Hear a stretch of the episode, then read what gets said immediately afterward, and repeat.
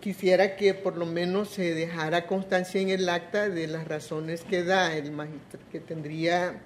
o ya creo que en alguna oportunidad ha planteado el magistrado González Bonilla, para seguir conociendo de este caso y no apartarse, ¿verdad? Porque el, magistrado en, su, en su escrito de, de apartamiento del conocimiento del caso, él hace alusión precisamente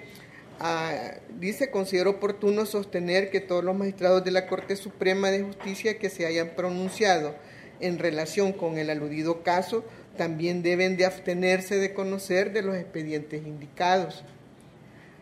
A efecto, eh, ello a efecto de garantizar la imparcialidad en la actividad jurisdiccional que realice la Corte Plena en el conocimiento de tales suplicatorios. Yo creo que no tengo afanes de nada, pero sí es importante para que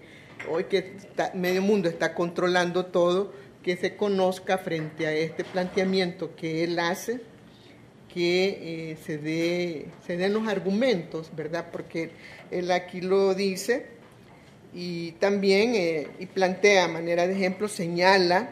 el, el acta de la resolución cuando se emite en corte plena, el número de expediente, y también así lo expresa más adelante en la página 3 de su escrito, que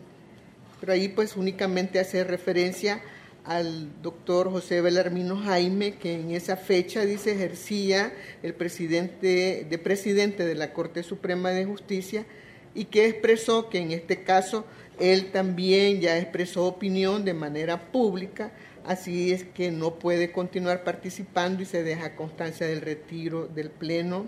del magistrado presidente eh, y dice la hora.